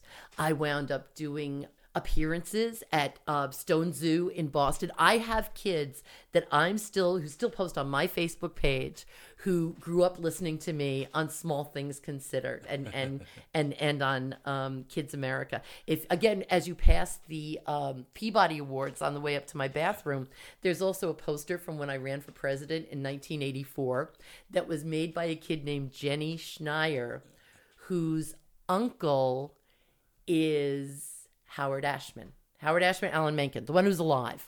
Alan Menken. Make it. Alan Menken. Sorry, Howard. Sarah. Sorry, dead Howard Ashman. But Alan Menken. And Alan Menken and Howard Ashman at that time had just they were just working on her had just done Little Shop of Horrors. And she sent me a cassette of her uncle playing the piano and her singing. and she he's and, and the big deal it came with a note that said you cannot, cannot, cannot identify who that is because of union rules. It was, you know, because he was taking it very seriously. So little, you know, I still have a connection with with some of my my Kids America listeners, and then um and we had funding from the Corporation for Public Broadcasting, so we were able to pay people. We had this huge staff of phone answerers and um associate producers, and we had like maybe a half a million dollar budget Wow. you know it really was a huge huge operation we were in the new york times and and so then it gets to be december 1987 and the Corporation for Public Broadcasting doesn't renew our funding, and the show's going to get canceled. Any idea why that happened? You got me. Maybe just budget cuts in the late Reagan years? or- Could it, it could have been, or just you know, I don't know. I'm not sure. He, here's a bitter, disgruntled ex-employee. I don't believe they they marketed or promoted it properly. I also don't think it was a, a time when public radio was all that open to a show that still the sound of Kids America was very different from wound up being Kids Corner. Um, there was a lot of pop music, a lot of Michael Jackson, a lot of Weird Al Yankovic, which continued on on Kids Corner. But like, we weren't going to play like a Virgin by Madonna, so we'd play like a Surgeon, like um, you know, by Weird Al, that kind of stuff. So and and a lot of a lot of stations that we offered it to were like, oh no, we're not going to play that rock and roll in our format. So that there, there was a lot of that. However, there was a station in Philadelphia before we got canceled in September 1987. Mark Fuerst, the then general manager at WXPN, took took Kids America, started running Kids America. He came to visit the show, came came to see us in New York, and he liked something. I'm getting to that point in a second. And uh, so we started he started carrying the show on WXPN in in Philadelphia. So then December comes along and we make the announcement, "Uh-oh, we're, we are no more. We're we're going to end. Christmas Eve was going to be our la- last live show and um, New Year's Eve was going to be our last show, you know, after a, a week of being on tape. And when the announcement went out, and after we finished the drinking and the crying that afternoon, when Mary Nichols called us into her office um, to to announce that you know we'll be canceling the show and all that, I think the next day I got a call from Mark Fuerst from Philadelphia and saying, "Look, basically you're the show. You want to come to Philadelphia and try to do a kids show here on WXPN." And because I had a fear of unemployment like you wouldn't believe, I said, sure, I'll give Philly a year. Yeah, why not? Because I figure, well, you know, either we're going to be national in five years again, or I'll give Philly a year and I'll go back. But I don't want to be unemployed. I don't want to do it. And so I wound up wound up coming to Philadelphia. Jan- December thirty first, nineteen eighty seven, was the last Kids America, and January fourth, nineteen eighty eight, was the first Kids Corner. Well played. Yes. Yes. Thank you, Mark Fuerst.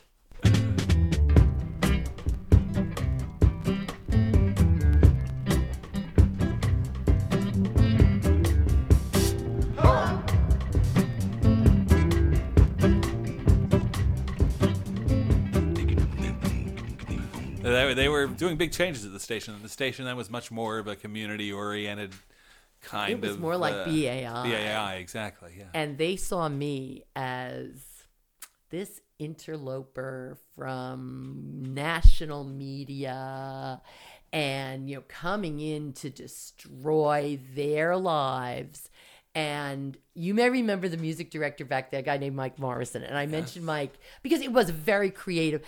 Mark Fuerst put together a very creative team of people. So, including me. And so there was a picture of me in the in the Philadelphia Daily News.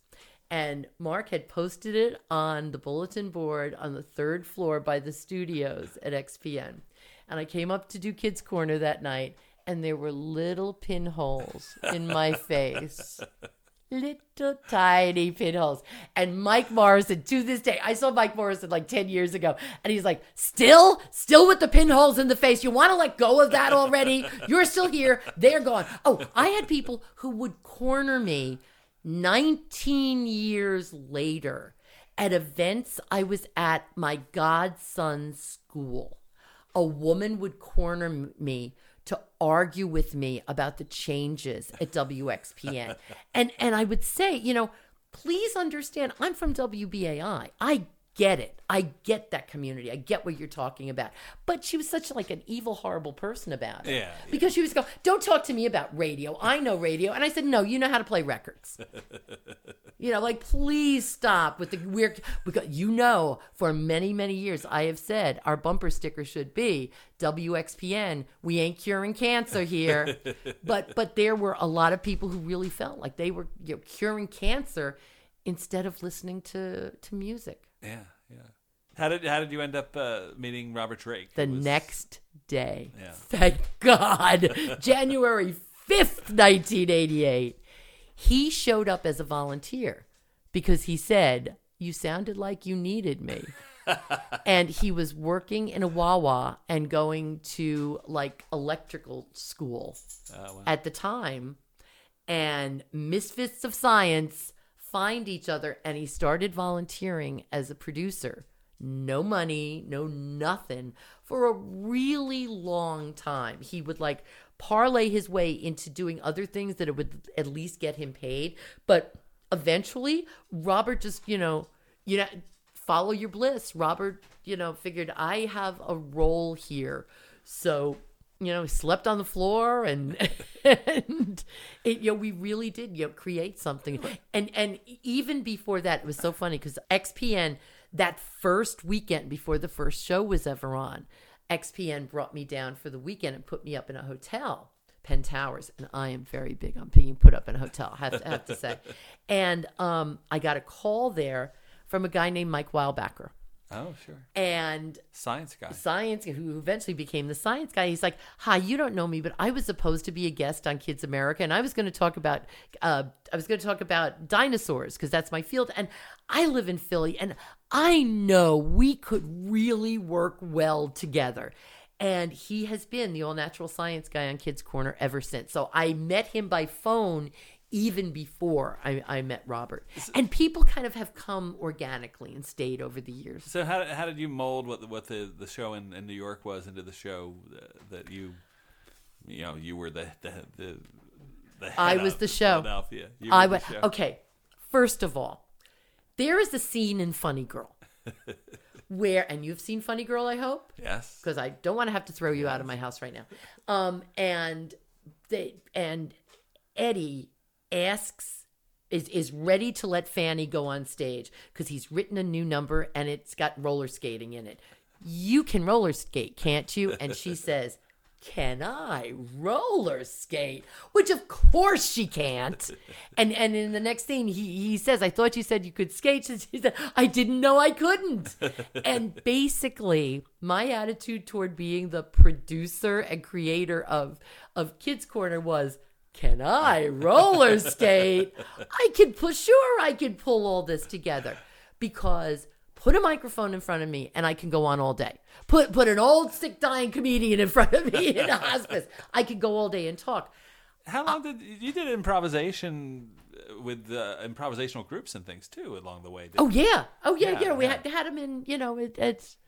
Yeah, I, I mean, I, I think you had a story that you, you worked with Bruce Willis. At one point? Oh yes, thank you. That was in New York when I was doing um and Nathan Lane, not worked with, but not uh, to be fair.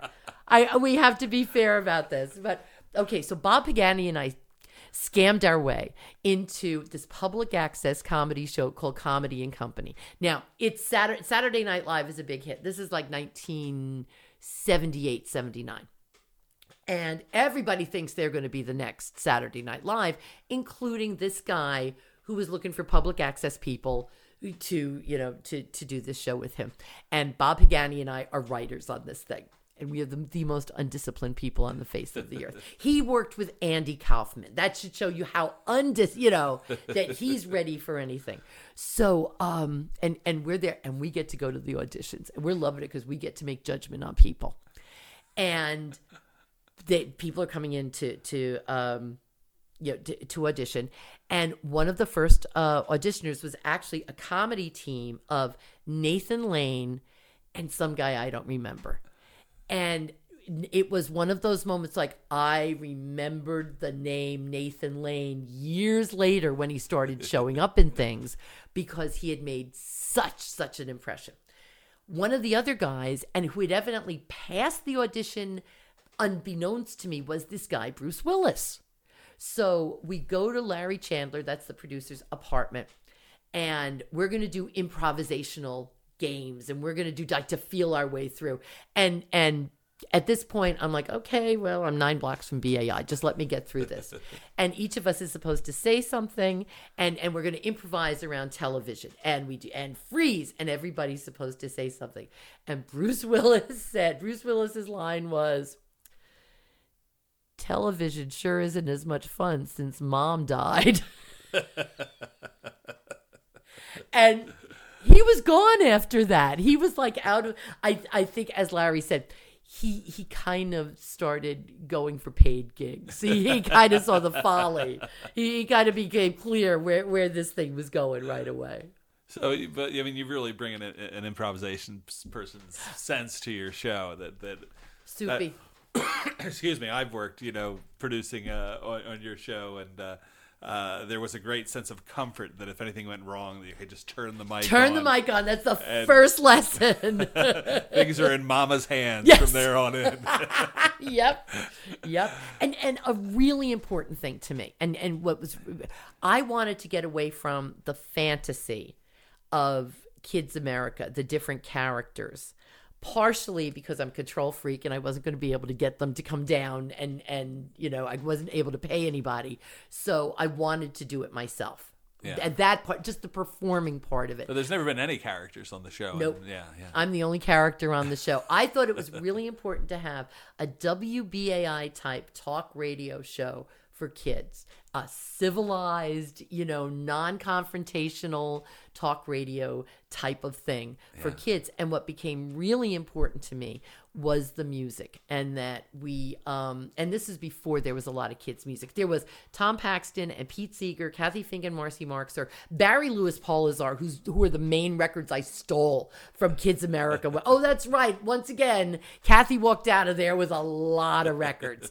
That's basically how we started But I mean, Kids since then, Corner. there's been a whole kids' music whole- revolution that happened. kids independent music. Kindie music is what we call it. And in fact every year at wxpn we have a big conference called KindieComm the com is for community where all these people who are, are making this music and writing about this music and just kind of celebrating this music gather together. And last year all my friends came and all the heavy hitters and it was wonderful. And i of course since i live i it makes i live with a dark cloud over my head all the time i don't show it but i really do wait for that other shoe to fall all the time Because you're pretty much the Ed Sullivan at that at that community meeting. yeah, there. yeah, yeah, yeah. but for- I, I am always ready for something to go wrong. And then we had it again this year, and my closer big name friends couldn't come. And it was just as wonderful and just as great a community and just as valuable and supportive for the musicians because it's really a musician's event. I can't get the venue operators to come. I send out personal invitations and say, hey, I know you're going to be looking for kids musicians. You really should come to our showcase. You could come for free. You could watch all these bands. And I don't hear from them. But sure enough, maybe a month later, hey, what kids bands are out there that are really good? I'm like, well, you idiot if you would come to KindieComm. Hey, What what do you look for in uh, in the kids' music? Uh, Fun, Yeah. something fun, something literate that is like witty, some kind of wordplay is really good. Um, I don't care so much about a lesson or a message because too much of kids' music is all message and lessons, and to the detriment of the music. Make the music good, and the message will follow. yeah.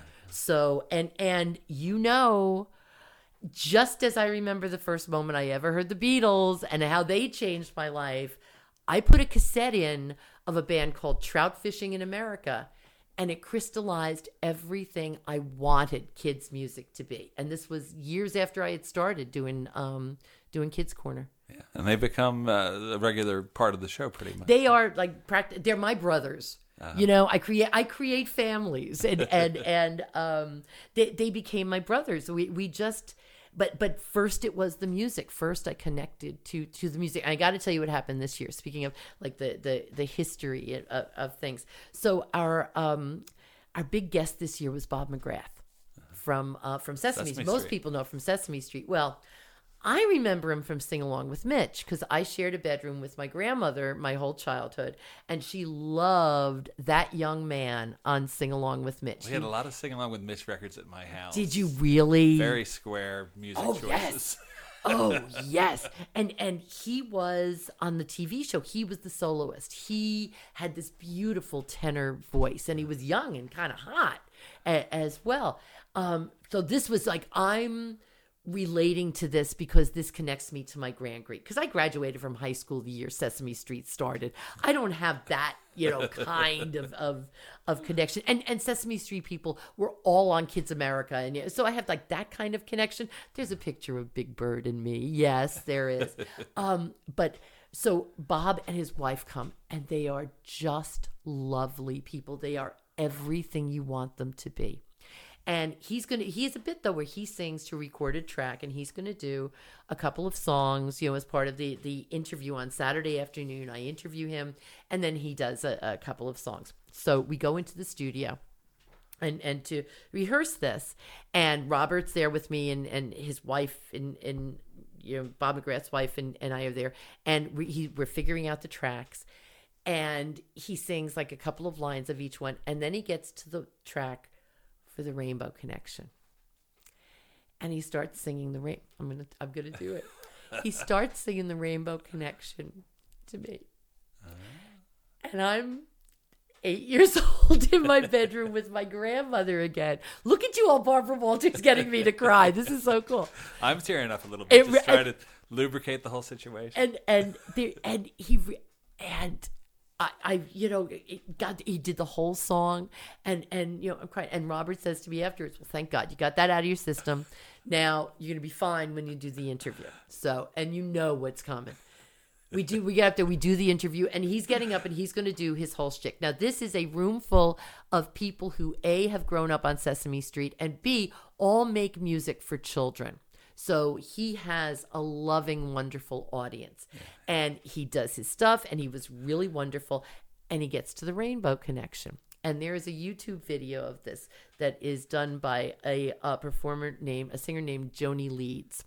And the camera starts very straight and very strong and then it starts bouncing up and down because she's sobbing as he's singing rainbow connection i'm sobbing as he again as he's sitting singing rainbow connection.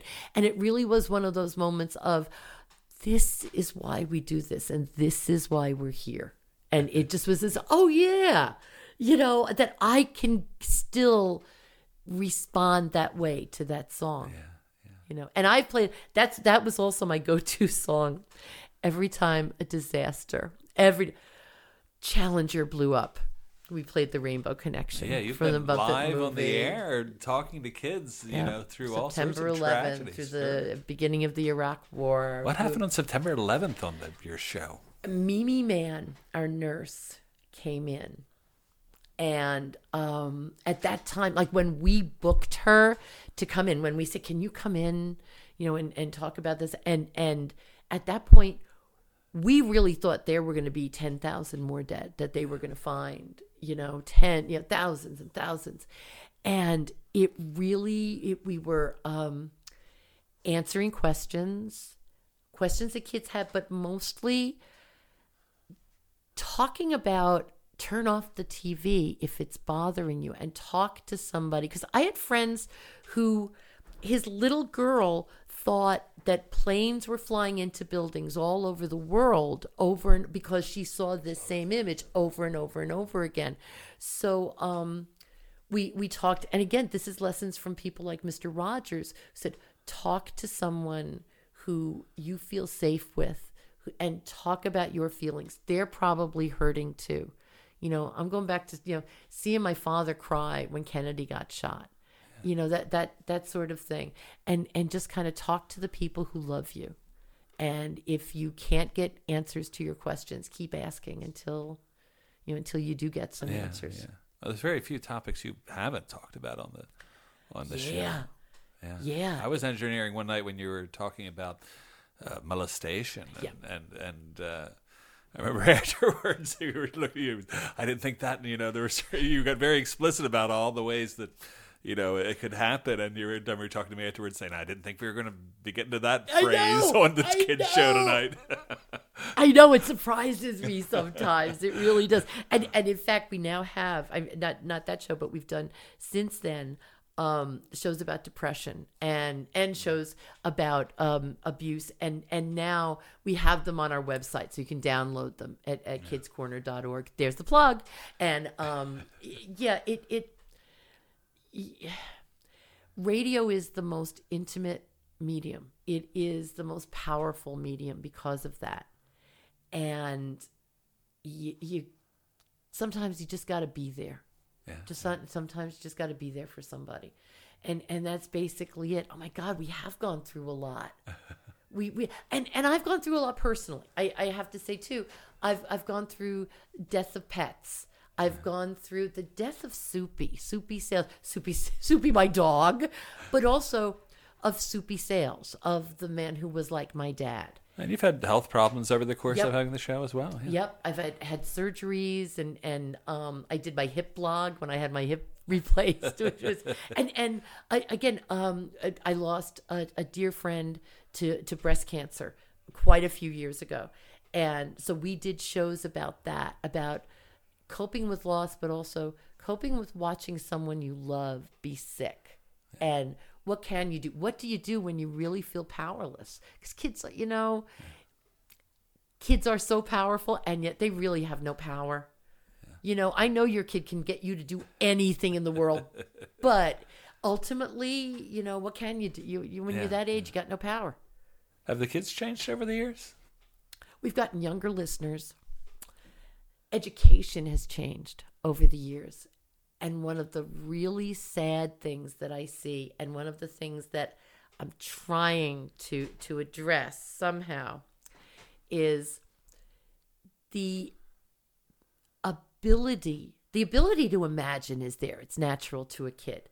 But if i play a piece of music and i say to you what picture comes to your mind when i play this piece of music overwhelmingly now kids will say instruments people singing and it's a very i think test based very factual way to look at it. At the same time they're reading more than ever and, they're you know have all these these you know stimuli open to them but and applying that taking that away and turning it into something creative and imaginative Yeah. that that kind of and and one thing that has not changed and it's a very very small number of parents but and I don't know if when you were doing my show, you ever heard these, but the parents who will stand there and tell the kid what to say. and you know who you are. Pet peeve, maybe. Oh, that drives me crazy. And I have even said, you know, well, Dan, I want to hear your words. I mean, like being kind of subtle about it. You know, It's- talking about kids' imaginations, though, it's funny. It takes me back to a friend of mine who's teaching college right now, and he really nailed it down to a point that like uh, these students can't seem to infer anything. That you can, you know, give them all the, you know, adjectives to suggest something, but they can't make that jump and infer it on their own. That needs to be concrete for them. wow, that's very well put. Yeah, yeah, and then that really, that really, you know, made it real somehow to me or whatever. That really captured something. That oh, You're like what happened Yeah. but but also and and i believe that that's someplace where kids corner where media can play whatever little role we can to kind of supplement whatever is being done wrong these days in education um you know that we are another educational tool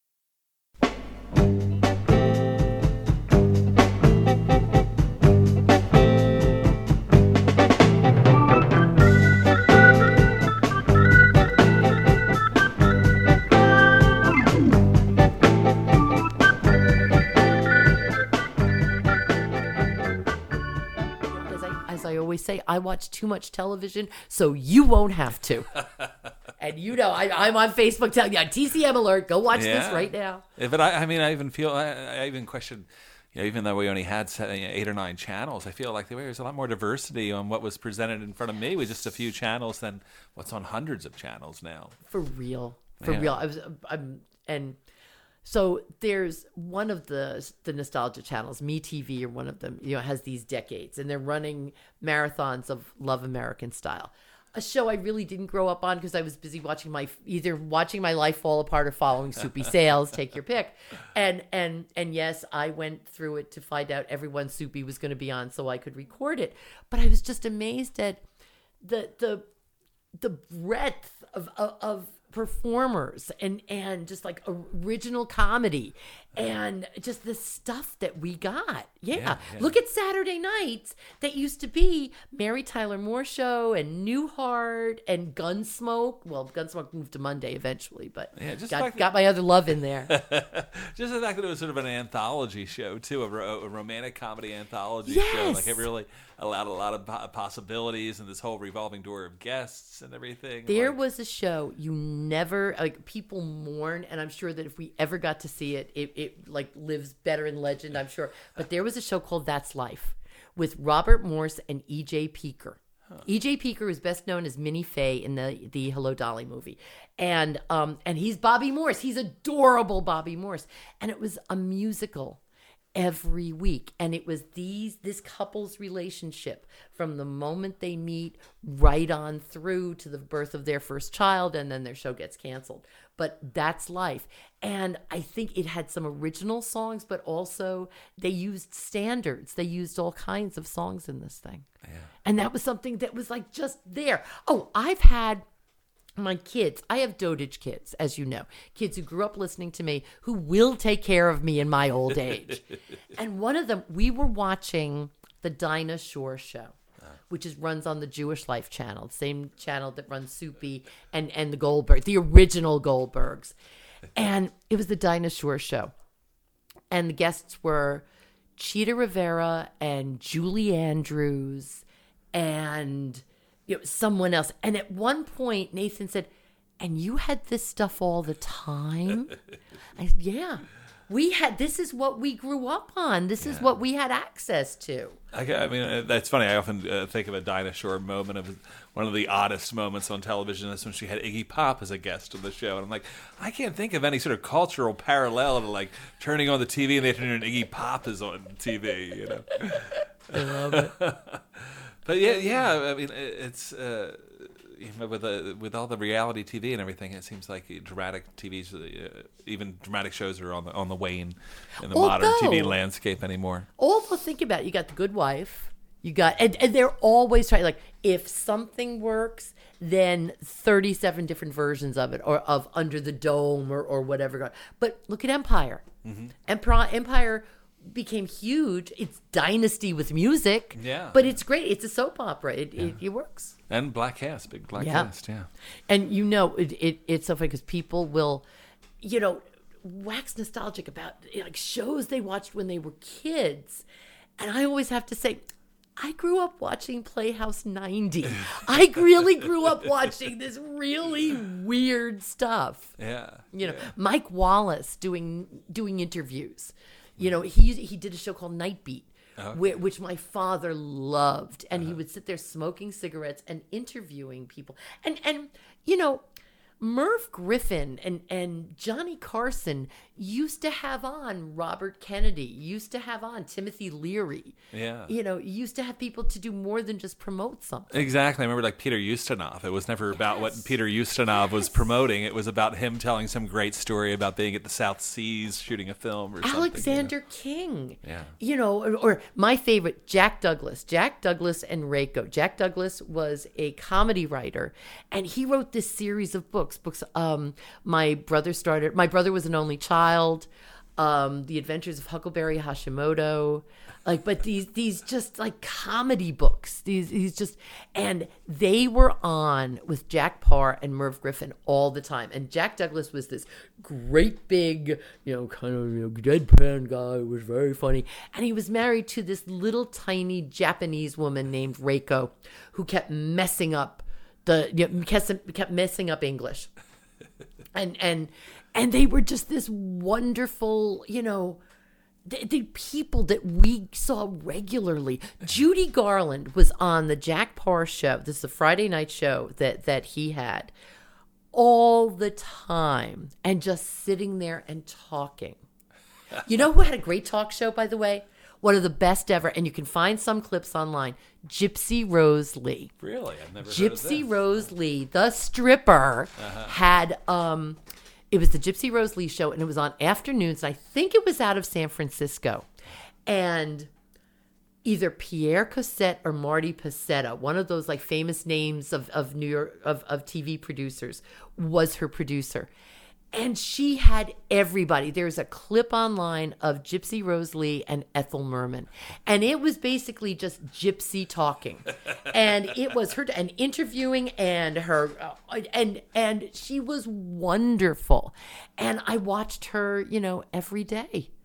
And and learn just, you know, just sit there and talk. Just sit there and run your mouth. For me, the revelation was little, as I got a little older, Tom Snyder. And, Oh yes. Yeah, the Tomorrow Show, and uh, him and the black set smoking up a storm, and having a lot of counterculture people on. Having that's the first time I saw John Waters on. You know, it's the first time I saw Divine.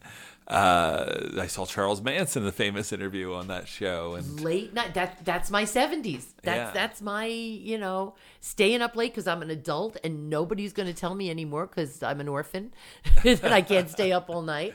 And it, it really it was wonderful. And again conversations. It's the cheapest thing to produce, and yet it's really it's really gone now. The things that are called talk shows in general are variety shows.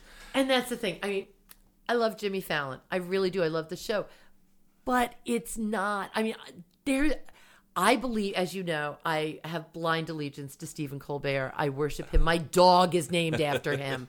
Um, so I think Colbert is really going to be wonderful replacing Letterman. But Letterman was one of the last shows where occasionally things would get serious. Yeah, yeah, there was an unpredictability to it for a long time. Yeah. Um, but, but even him, not the greatest conversationalist, I'd say. Like somehow he he uh, he manned that show with some some sort of different skill, but it was never like him as being the great, you Yep. know, the great True. conversationalist. Terrible interviewer. Yeah. Terrible. Although, I mean, you you would see him talk to McCain, or you would t- you know see him talk to uh, when when he takes it seriously. Yeah, yeah. It- it can be he he also carried a certain intimidation factor. I mean, I guess he was, he, he still is, uh, razor sharp as a as a Oh, yeah. an improviser and everything. Uh, so nobody was going to get anything past him. But uh, but uh, it's it's uh, I, I do miss the age of of you know, rambling conversation on Yes. radio and on on television. I guess that's why I've moved into podcasting. Well, and and and that's really that's why I got to start paying attention to podcasts. I I really do because I do like the conversation. Do you? Okay, I'm not proud of this, but you are my friend, so I'll okay. The podcast that I pay most attention to is called Rob Has a Website. And it's two guys who are on Survivor and they analyze each week's episode of Survivor. so I watch that after Survivor every week. I really have to do better.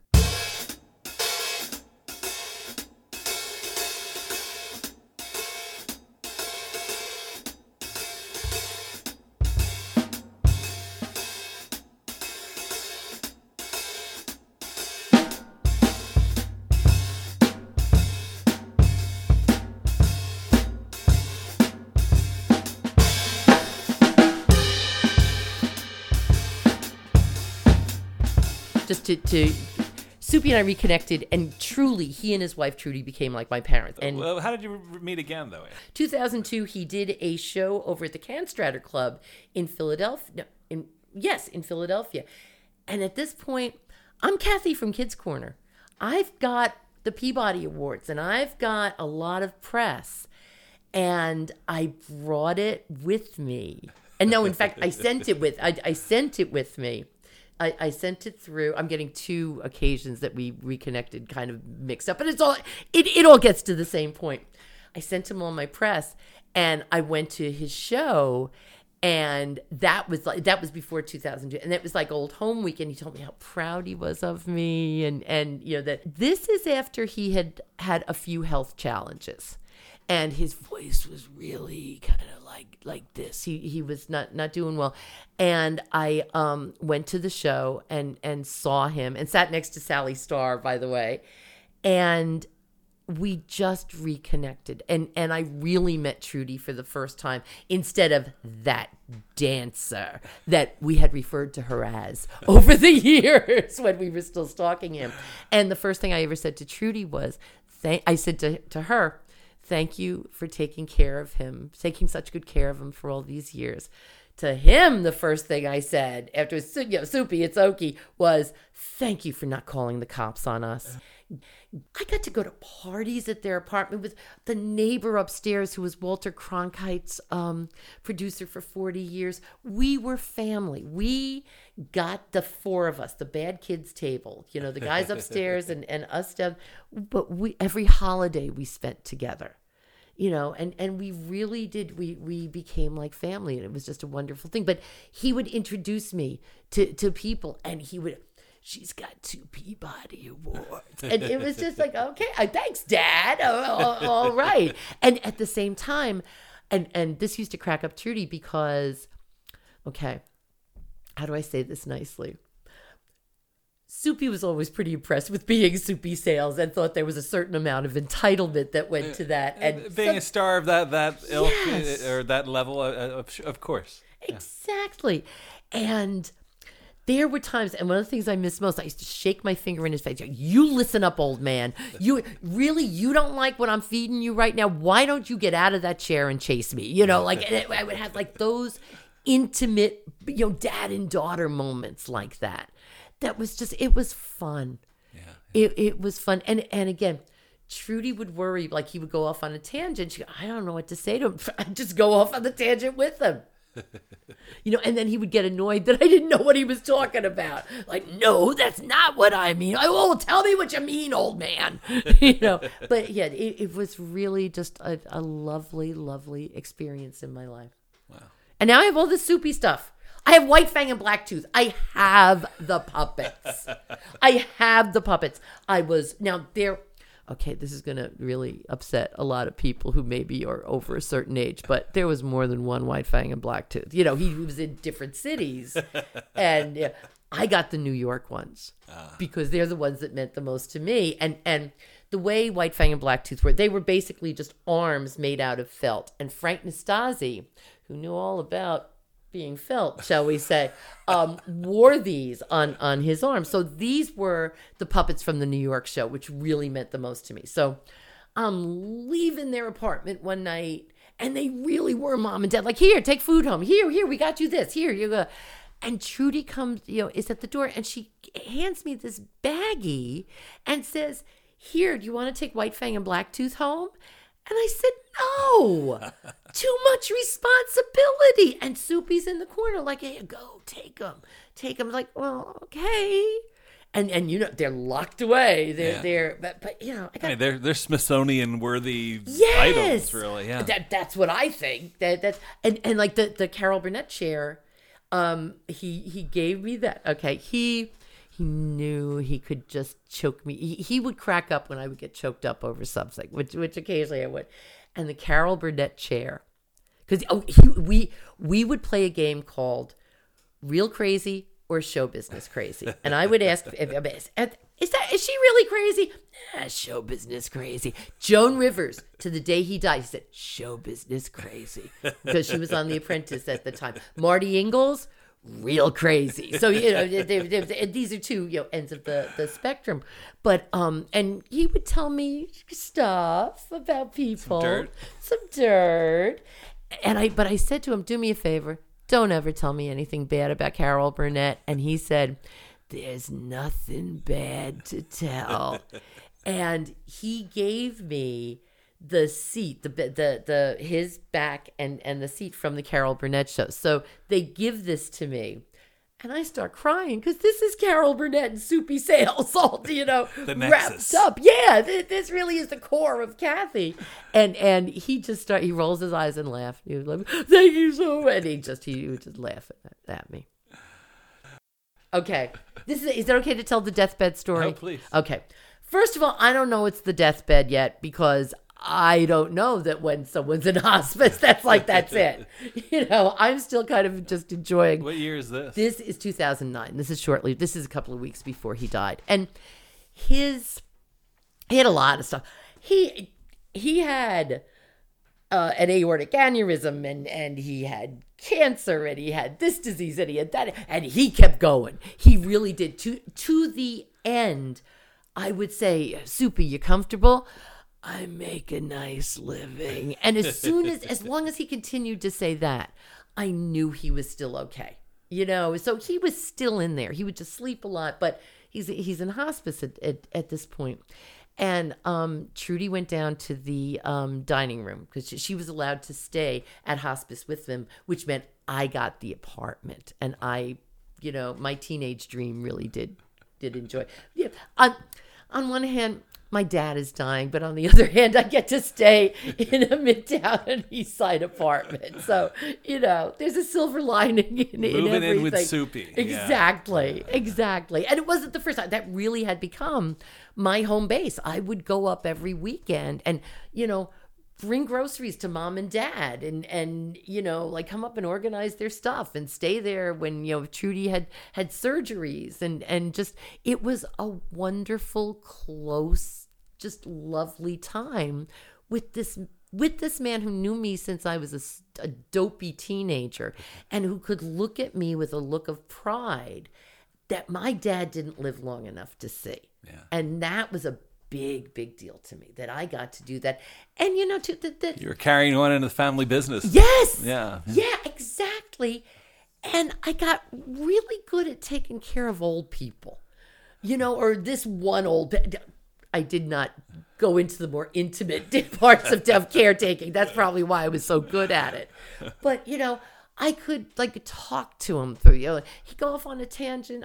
I go off on the tangent with him. And okay, so at this point, it, it's pretty close to you know we, we we're getting toward the end. We know it's like within you know, maybe months. There's I thought we had like weeks and months. So it's it turns out to be the weekend before he dies, and I'm there, and I just I'm doing what I always do. I'm sitting by him and I'm babbling and I'm talking and I'm just you know I don't know if he hears me or not, but I'm talking. I'm keeping him happy. I'm like, this surprises you, I know, but I could just keep on talking about everything. And at one point, I'm like. Oh man, I don't know what I'm going to talk about. So I start singing to him. And I'm singing his songs. And Grammy nominated for Best Music for Children, lost to Leonard Bernstein, I must say. it was a great album, but it wasn't a kid's album.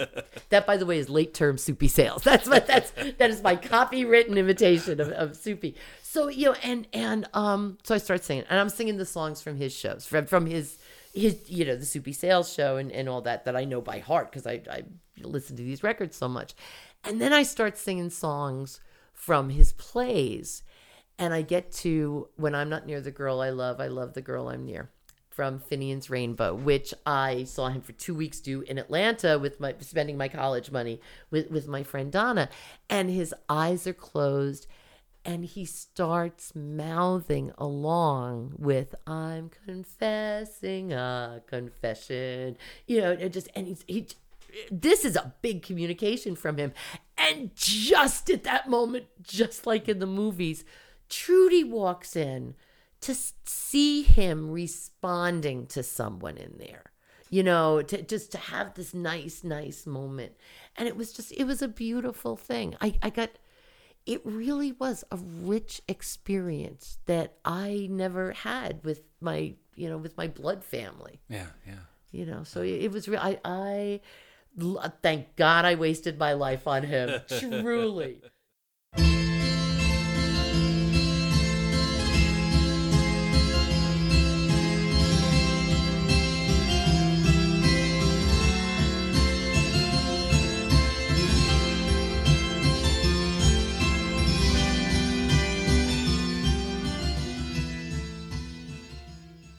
Professor irwin corey he um he hijacked soupy's funeral Oh, really? He okay, so so there we are at the synagogue, and there's all these. Richard Kind was there. I mean, there there were Mar, Mar, you know Mark Summers who who loved Soupy was a dear friend of his. So there were you know enough enough recognizably recognizable His sons people. are both uh, famous musicians. They are both excellent, very famous musicians, Tony and Hunt, and Played they were there.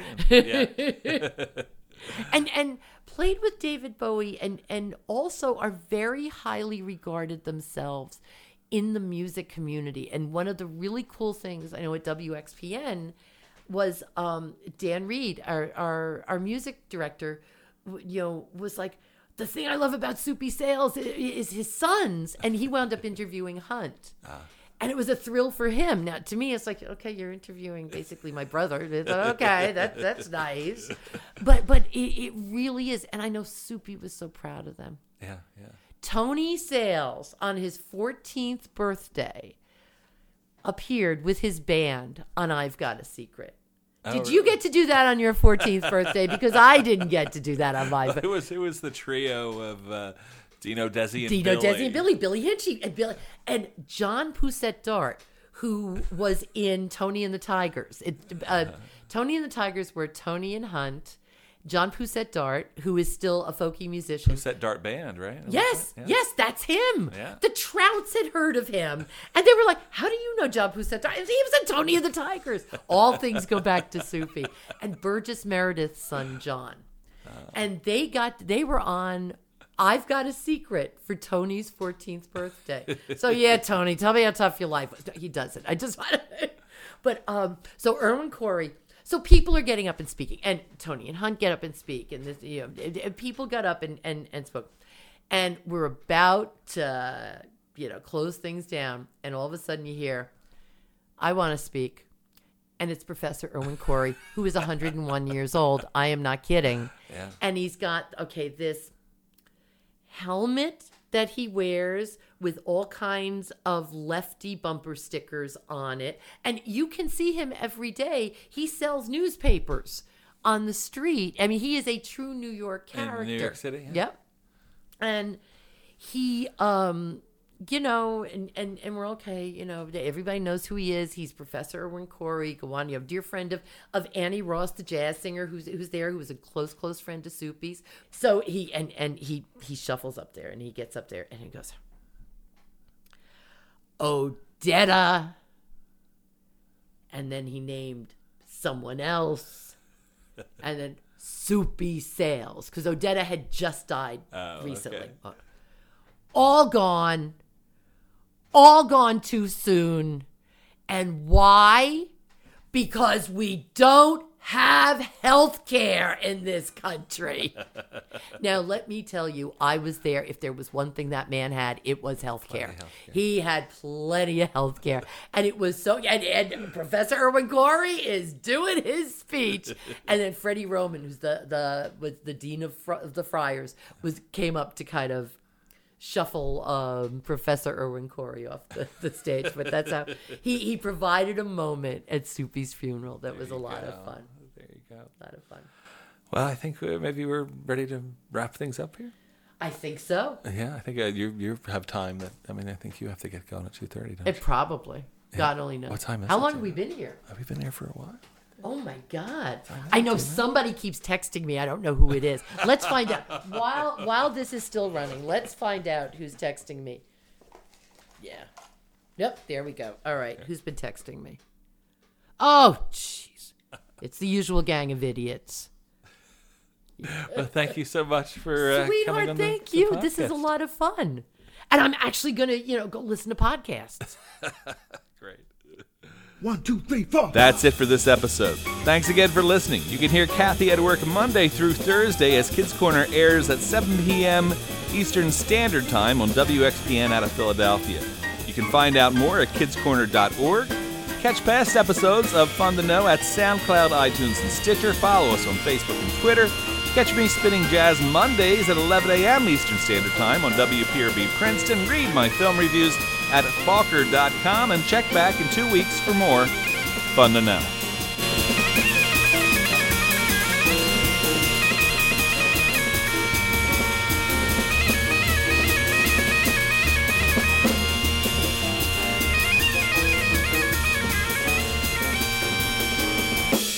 We're free, I tell you. So wake up.